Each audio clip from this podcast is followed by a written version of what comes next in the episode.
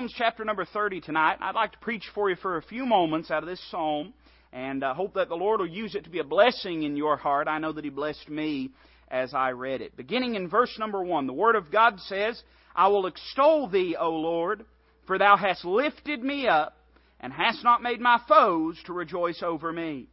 O Lord my God, I cried unto Thee, and Thou hast healed me. O Lord, Thou hast brought up my soul from the grave. Thou hast kept me alive, that I should not go down to the pit.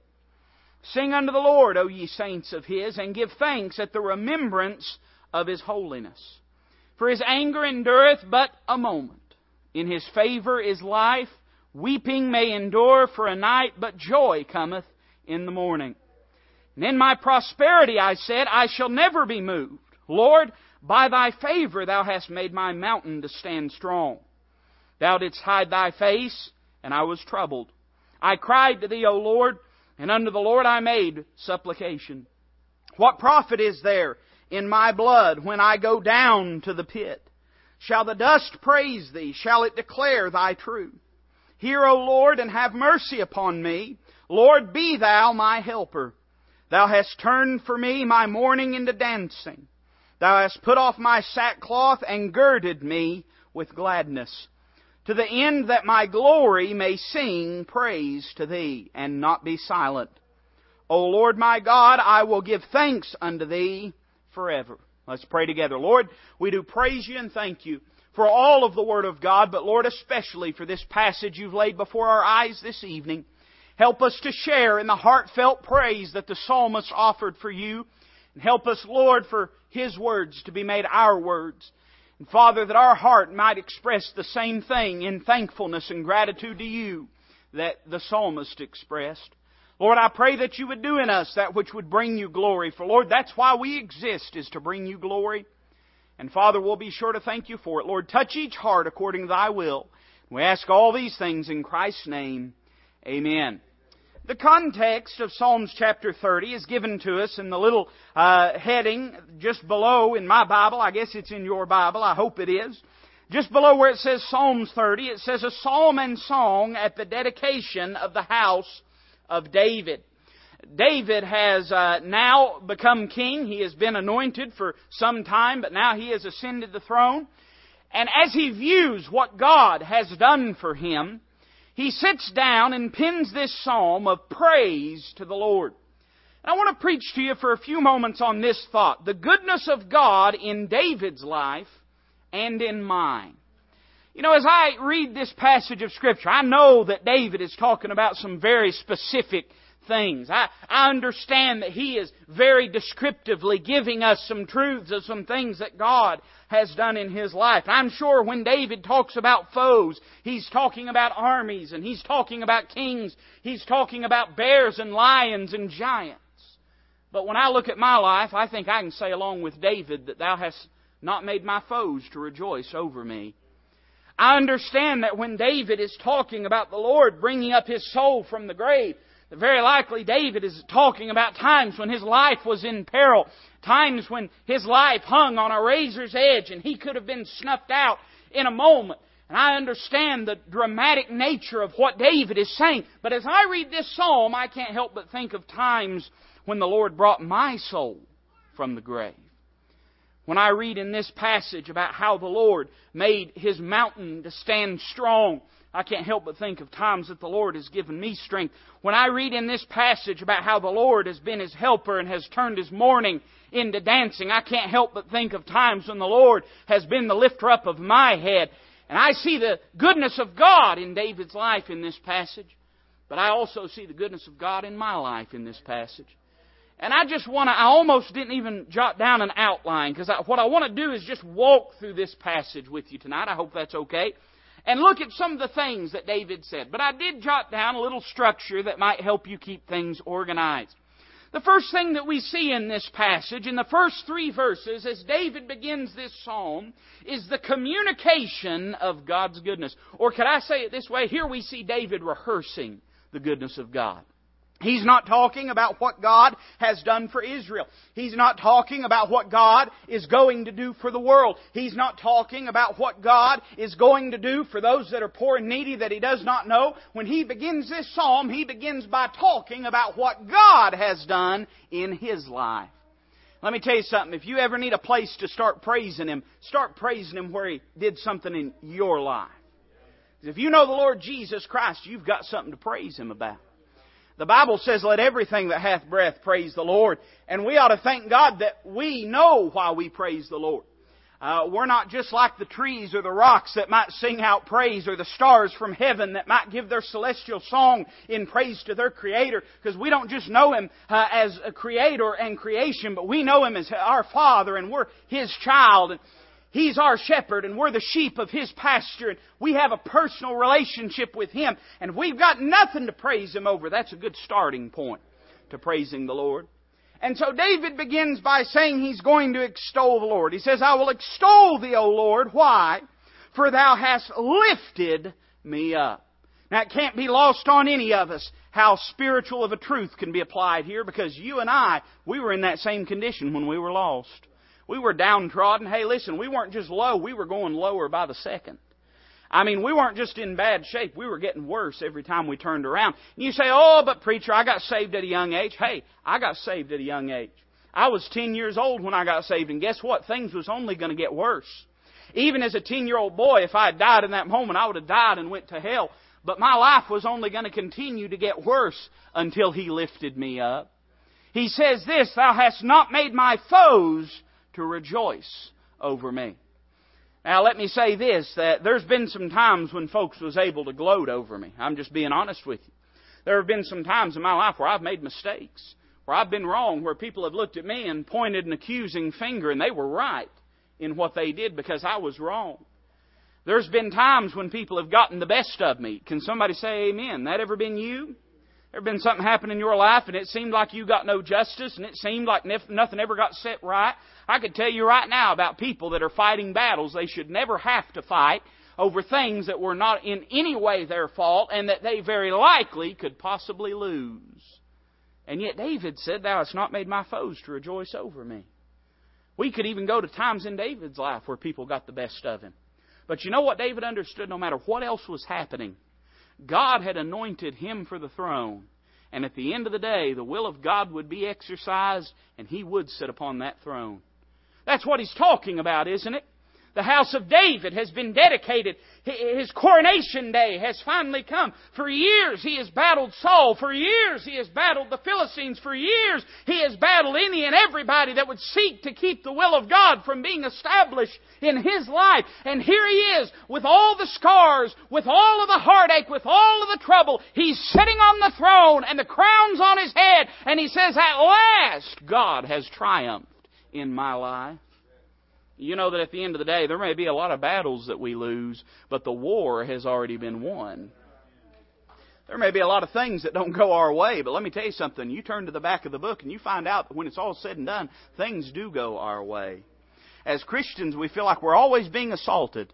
And I, and I don't, listen, I don't think that's just a martyrdom complex either. Let me tell you something. As Christians, we are targeted in this country. We always have been in this world, but now, especially even in this country, we're being targeted. Let me tell you something. When you stand up for the name of Christ, you lose all your rights in our society. You don't have the right to be offended by anything anymore. You don't have the right to claim that someone has done you wrong. You don't have the right. When you say you're a Christian, then that means in this uh, society's eyes that it's your, everything's your fault and you ought to just sit down and be quiet, and not make a sound about anything, and take all the blame, and let your rights be took from you. We live in a time where it feels like our foes are rejoicing over us. But can I remind you that the God of this world, His death sentence has been issued. His end has been determined.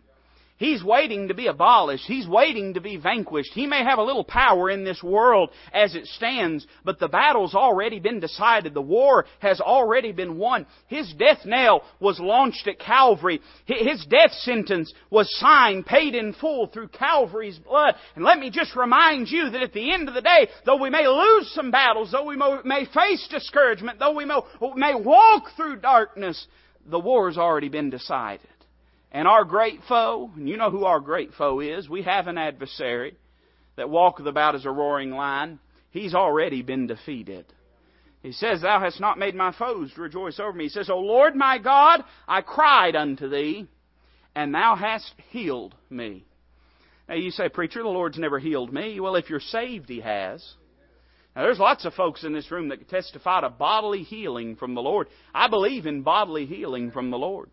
I believe when it's the Lord's will, He's capable of healing people. And you say, well, I'm skeptical. Well, let's just take a trip sometime. We'll go to some folks' houses and hear what the Lord did for them. We'll go through a testimony service sometimes and hear some things that God has done. Let me tell you something. There's people in this very room that could give you stories that would just abolish all that skepticism in a heartbeat if you'd really believe them, that the Lord can heal. But you say, Preacher, I've never faced anything like that, and I've never seen God do that. Well, if you've been saved, if you've been born again, you did get healed. Because you were sin sick, just like I was sin sick. And that sickness was terminal and chronic. And there was nothing, it was incurable. There was nothing we could do to fix that problem. You look at society today, and you'll look at a broken world. A world in which it doesn't matter how much money, how much psychology, how much science, how much goodwill they seek to throw at man's depravity, it just bounces right back in their face. They can spend millions and billions and trillions of dollars trying to buy off people's sin consciousness, but it won't change the fact that we're sinners. And nothing can fix that but the blood of Jesus Christ. And so if you're saved, He healed you of that sin sickness. You say, but preacher, I still sin. Yeah, I still sin too. And we always will, but one day this vile body will be made like unto his glorious body. When that day comes, uh, you see, at Calvary, you got saved from the punishment of sin. Through his cross, you got saved through the punishment of sin. Through your cross, you'll get saved from the power of sin in your life as you die to self and die to sin and surrender to Him. And guess what? Through His crown and His coming, we'll be saved through the presence of sin. One of these days we'll no longer suffer with it anymore. He says in verse 3, O Lord, thou hast brought up my soul from the grave. Now that's interesting what he says there, because the next phrase, he says, Thou hast kept me alive that I should not go down to the pit. Now think about what David's saying. First he says, Lord, you've brought me up. And then he says, Lord, you've kept me from going down. Now what is he saying here? He's saying, if you hadn't intervened, I would have gone down into that pit. And because you intervened, Lord, it's like you pulled me up out of that pit. You know what he's saying is this. In a moment, my life could have been gone. I would have been in the grave. I've heard a lot of folks fuss and argue about the, the Old Testament word Sheol. Anybody that wants to seem like they're some kind of scholar, they want to start talking to you about, about the Greek word Hades and the Hebrew word Sheol and all that. And they say, well, Sheol in the Bible refers to the grave. Well, let me tell you something. For the lost individual, the grave and hell are one and the same. And so there's no sense in fussing and arguing about it. David's saying, Lord, if you hadn't came into my life, I would have gone down into the grave. I would have gone into the pit. You know what he recognizes? He recognizes that at any moment he could have died. But God didn't let him die. You know what that is? That's mercy. Mercy and grace go hand in hand. You understand that? Uh, were it not for the grace of God, then the mercy of God could never be bestowed. And were it not for the mercy of God, then the grace of God could never be experienced. It's not enough simply that Christ died for our sins. We had to have the opportunity to choose to accept Him. If that choice is removed from the equation, then why isn't everybody saved? The truth of the matter is this Christ died for your sins. That sin debt is paid, but if you don't accept Him, if you reject Him, then you'll die and go to hell. And the very fact that you even had mind enough, the very fact that there was a preacher, the very fact that the gospel was given, the very fact that someone could show you the way is the mercy of God. And if you look back over your life, I'm sure you can think of a lot of times before you came to know the Lord that your life could have been snuffed out. Your light could have been blown out. You could have in a moment died and woke up in a devil's hell but God showed mercy on you in giving you an opportunity to accept the Lord Jesus Christ. So we see the communication of God's goodness. In the next few verses, David begins to talk about the comfort of God's goodness. Or could I say it this way? In the first three verses, we see him rehearsing the goodness of God. And in the next two verses, we see him speaking about the remembrance of the goodness of God. In other words, he gives some advice to those that are around him. Now, you imagine, uh, you know, I, sometimes when I read the Psalms, I always imagine them as very personal and private. And some of the Psalms are very personal and private. No doubt there's some of the Psalms that until God uncovered them in some miraculous way, the nation of Israel may have not even known about them. I, I don't know, but it seems as though there's some Psalms that you read that are not necessarily written for public worship. I understand a Psalm was written for worship, not all of them for public worship, but there's no question that this Psalm that was sung on the day that he was coronated, on the day that his throne was established, no doubt he sang it in front of people. And he says this in verse 4. Sing unto the Lord, O ye saints of His, and give thanks at the remembrance of His holiness. Boy, that's interesting that he says remembrance, isn't it? We don't talk about remembering something that is very evident in front of us. Am I right? If you're driving down the road, and let's say, I don't know, I'm just going to throw some, let's say you're driving down the road and you, you and your husband, uh, unless you're a man, then I hope you don't have a husband, but let's say you're driving down the road, ladies, and your husband, you pass by a bass boat or something like that, there's a number out there, maybe it's a truck that he's wanting to buy or something like that, and there's a, there's a number that's written on the sign. You might look at the, your spouse and say, honey, did you remember that number? We don't talk about remembering things that are right in front of us. If the number was on a sign right on your windshield, you wouldn't have to ask about it. Am I right? We talk about remembering things that are not readily apparent. And it seems as though maybe David is giving a word of encouragement for those times in our life when the holiness of God is not quite apparent. You say, Preacher, when could there be times when the holiness of God is not quite apparent? Well, can I give you an example? In Psalms chapter number 2, is a time when the holiness of God is not readily apparent. Because the psalmist says this. In fact, I'm going to turn back and read it. It's just a few pages back in my Bible. In Psalms 2, the psalmist says this Why do the heathen rage and the people imagine a vain thing? The kings of the earth set themselves, and the rulers take counsel together against the Lord and against his anointed, saying, Let us break their bands asunder and cast away their cords from us. The psalmist is saying this the heathen seem to be in control. Unbound and unfettered in their expression of hatred towards God, they are raging against Him. He goes on to say that He that sitteth in the heavens shall laugh, the Lord shall have them in derision. But on the earth, it doesn't appear that way. We could go on through the Psalms, and we're not going to take time to do it, but you could go on through the Psalms and find times when it seems as though the wicked are prevailing and the righteous are suffering. And that's times when the holiness of God is not very apparent in this world. The saint would be tempted to think this if God's so holy, why does He allow the things that He allows?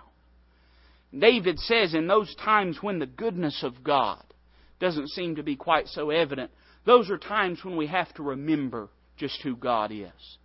He says in verse number 5, For his anger endureth but a moment, in his favor is life. Weeping may endure for a night, but joy cometh in the morning. The psalmist says in those times of darkness, that's what the night is, isn't it? Times of darkness. Times when the holiness of God does not seem evident. Times when the justice of God does not seem to be thundering forth and His righteousness doesn't seem to be running as streams uh, of river and, and it seems as though God isn't paying attention. Those are times to remember God's holiness. To remember that this is the very God that thundered from Sinai to remember that this is the very God that destroyed the world in a flood, to remember that this is the very God that rained fire and brimstone down upon Sodom and Gomorrah, to remember that this is the God to whom vengeance belongeth, and to remember that this is the God who said to Israel, and can I say this? I understand there's a difference between the church and Israel. I'm a dispensationalist through and through, but I'm also aware that you and I, though we may be wild vines, we've been grafted into those promises. And, and just as Israel is the apple of his eye, I think in a sense you and I, as we've been born again, we're also the apple of his eye. And just as God has taken up for Israel, I believe He'll take up for all those that are righteous through the blood of Jesus Christ. So he speaks of the comfort of God's goodness. In those darkest of nights and times when it seems as though God isn't paying attention, just remember that the night only lasts for a little while. Uh, God created the light and darkness and separated them, and He called the morning the first day. He didn't call the darkness the first night. He called the morning. You know what that means? That means the light is preeminent above the darkness. That means that it's not one long night separated by a few days. It's one long day separated by a few nights. One of these days when things are set right, there'll be no more night there, and there'll be no more darkness there, and there'll be no sun there, but the Lamb will be the light. And there's coming a day of eternal day where we will not have to endure these things. We see the comfort of God's goodness. But now let me say a word in the next few verses about the correction of God's goodness. Or could I say it this way? David begins to speak about the remedy that God uses His goodness for. As you read verse number 6 and verse number 7, the first part of it, it's easy to believe that these are tones of praise. And I believe in a sense that they are.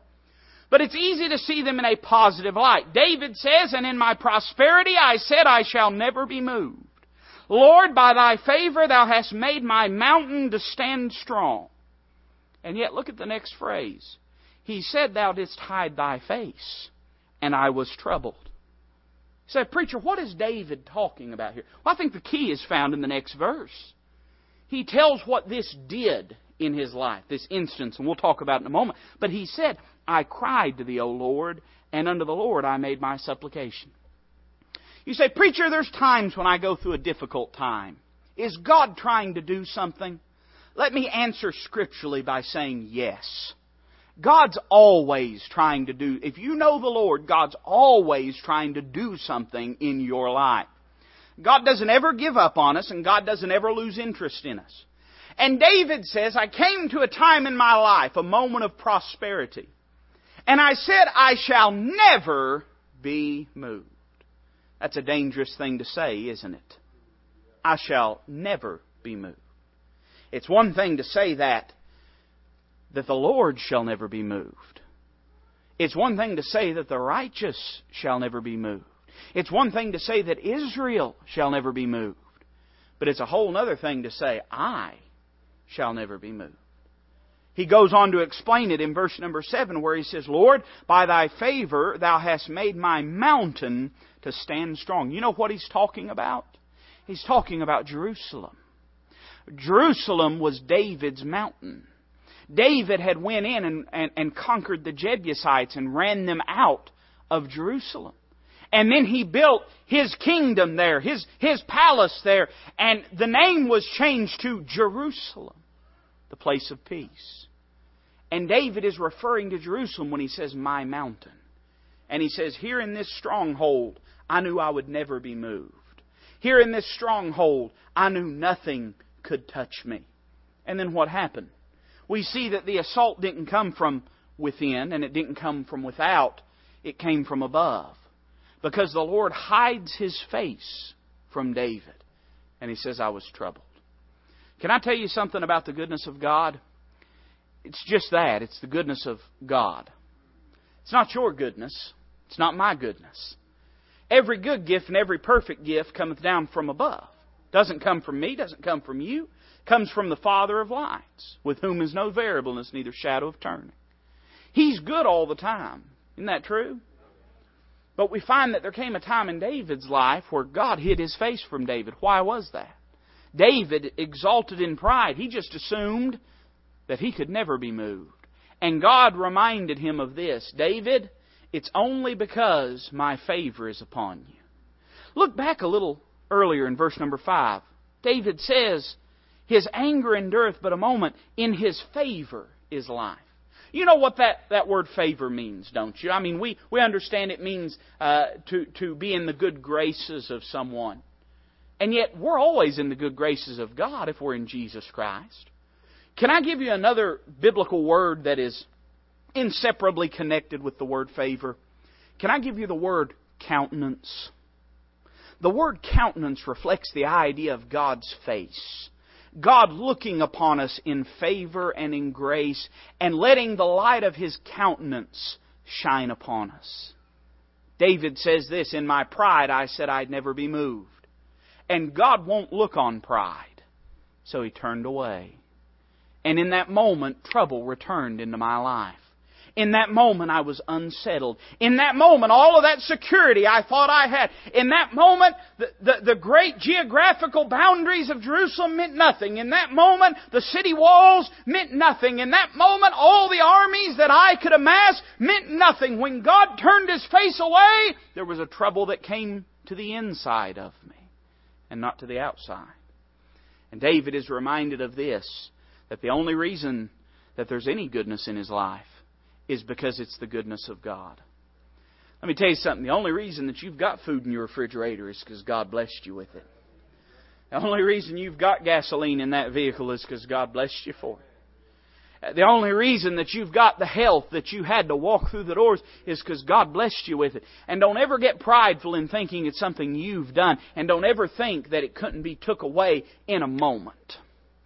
Let me tell you something. We don't serve God because we fear Him. I, am aware of that. I, I'm aware that perfect love casteth out fear. But I do know this. If we had a good, healthy, godly reverence, and an understanding that the only reason that our life is not in pieces is because God holds it together, that by Him all things consist. The book of Colossians says, it doesn't just say by Him all things in creation consist. It says by Him all things consist. You know what that word consist means? Means to hold together. In other words, the thing that keeps the, the sun spinning is the Lord. The thing that keeps the birds flying is the Lord. The thing that keeps oxygen in our atmosphere is the Lord. But let me also say this. The thing that keeps your body functioning is the Lord. The thing that keeps the blessing of God in your life is God. The thing that keeps your mind strong enough to think is the Lord.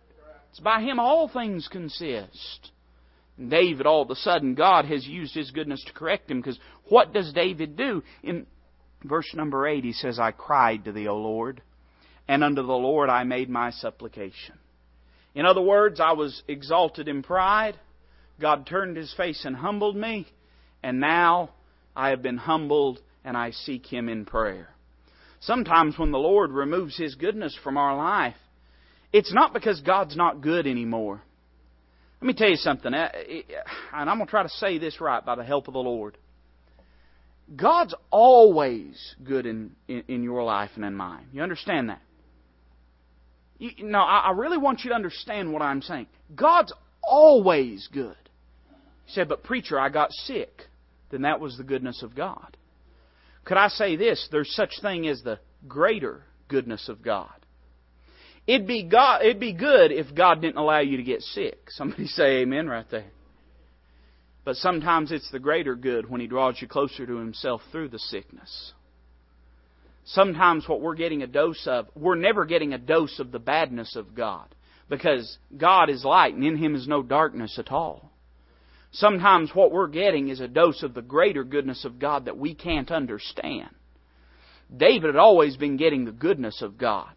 But now he gets a little dose of the greater goodness, a goodness that, that surpasses what he would want, a goodness that surpasses what he can expect and what he can understand. And God begins to do things in his life that he can't see and he can't understand. But at the end of the matter, he finds himself closer to God. And let me say this that anytime you're closer to God, you've received the greatest goodness. The greatest goodness. Let me give a quick word in closing about the consequence of God's goodness. Or could I say it this way? He begins by rehearsing the goodness of God. Then he speaks about the remembrance of God's goodness. Then he speaks about the remedy that God's goodness can give us in our life. But finally, he speaks about the result of God's goodness. And there's a little phrase that I want to zero in on in the next four verses. He says in verse number 9, What profit is there in my blood when I go down to the pit? Shall the dust praise thee? Shall it declare thy truth? Hear, O Lord, and have mercy upon me. Lord, be thou my helper.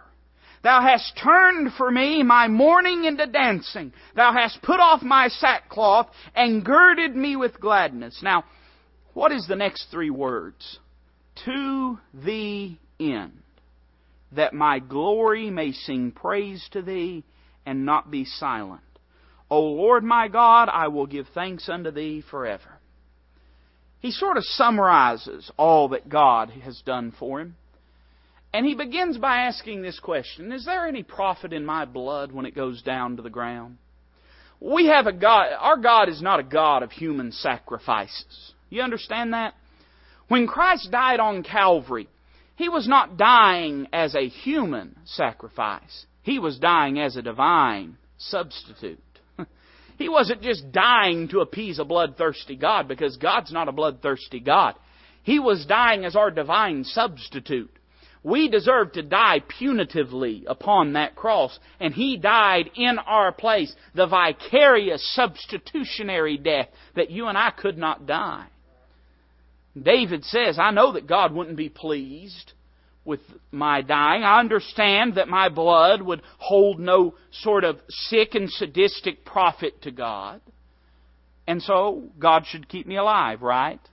He says in the next phrase, Shall the dust praise thee? Shall it declare thy truth? You know what David is saying is this. As long as I'm praising God, I'm worth more to him alive than I am dead.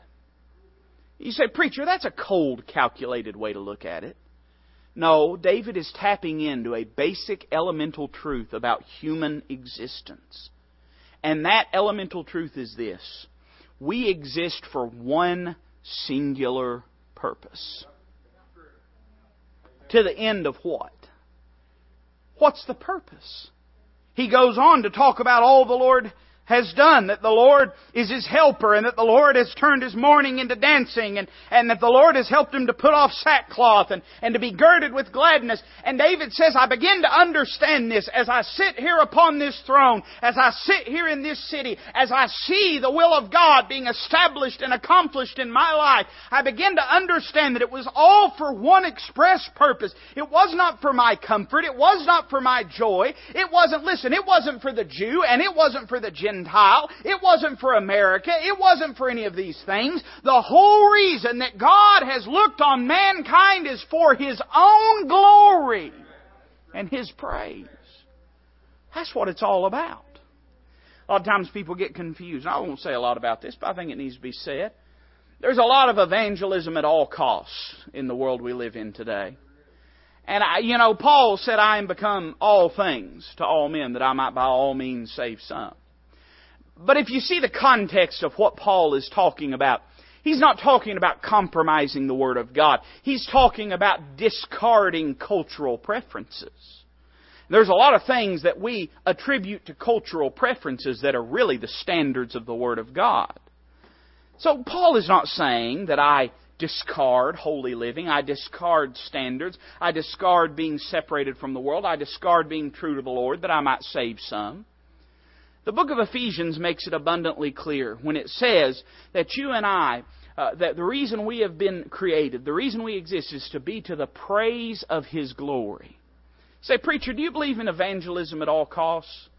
I don't believe in evangelism at the cost of the glory of God. Your chief purpose in being here tonight. I've heard some people say, well, the reason we're here is to win people to Jesus. No. The job we have to do while we're here is to win people to Jesus.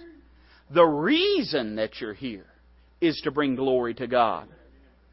Now, we can get in the ditch on either side of this. I, I understand that. And I, I wouldn't say anything that would make you less soul conscious. You know that. I think we ought to be about winning people to Jesus Christ. And I think there's a lot of nonsense we allow to hinder us from winning people to Jesus Christ. But if you get mixed around on this, you know what you'll do? You'll start having bar, uh, having churches in bars. You'll start allowing the, the music of the world to find its way into the house of God. You'll take all of those things that make us a peculiar and zealous people and throw them out the window for the purpose of larger crowds and more flashy attendance records. And you know what the great tragedy is? Is this. You'll displease the Lord. Because the chief purpose in your existence is not to have a big ministry, not to have a bunch of notches in your belt, not to have a bunch of people that applaud at your name. The chief purpose is that we live to be for the glory of God. Everything that's happened in your life, and I'm reminded, and I'll close with this, of what was said about the death of Lazarus. Lazarus had died. There's no question about that. In fact, the Bible goes to extra lengths to make us understand that Lazarus had died. The disciples said, if he's sleeping, why doesn't someone awake him? And the Lord said, no, dummy, he's dead. He's dead. But then he said this, this sickness is not unto death, but for the glory of God. I said, preacher, I don't understand what I'm going through. Well, no one expects you to. Just understand this that everything God does in our lives, He does for His own glory. It's not about your comfort, although I found this I'm more comfortable serving God than I am doing anything else. Somebody say amen to that. It's not so that we can have a big bank account, although let me say this God's been better to me than I could have ever been to myself. What it's ultimately about is bringing God glory in your life. If you're not glorifying God through your actions and attitude and appearance and, and the things that you do and the way that you behave, then you're defeating the purpose for which you draw breath. You're robbing God of that sacred right and responsibility that He bestowed upon you when He let the breath of life enter into you. That's the chief purpose in you being here is to glorify God. So here's the question I'd have. He leadeth me in paths of righteousness for His name's sake. Do you believe you're bringing glory to God? God's been awful good to you if you're saved, and I know that because He's been awful good to me. So I wonder this is He getting what He paid for? Is there a good return on the investment He's making in your life? Are you bringing glory to Him? Do you tell the story of what God's done for you? I believe everybody that's saved has a story to tell, don't you? Of what God's done for them. Are you glorifying God? You say, oh yeah, preacher, we're here in church. I'm, no, I'm not talking about in church. Talking about at your workplace. Are you glorifying God? Talking about amongst your family. Are you glorifying God? Do you tell them about what God's done for you? Talking about amongst your neighbors. Do you share with them what God's done in your life? You see, that's why we're here. We're here to bring glory to Him, that we might be found under the praise of His glory. Let's bow our heads. Let's close our eyes as the musician slips to the piano. I don't know what God may have spoken to you about tonight, but I, I, would, I do want you to respond to Him. Inasmuch as He's dealt with you, I want you to deal with Him. And some are already coming, and you're welcome to come now. You don't have to wait for the first note to be played or for the prayer to be prayed. If God's spoken to your heart, I want you to slip out of your seat, even right now, and come and speak to Him and deal with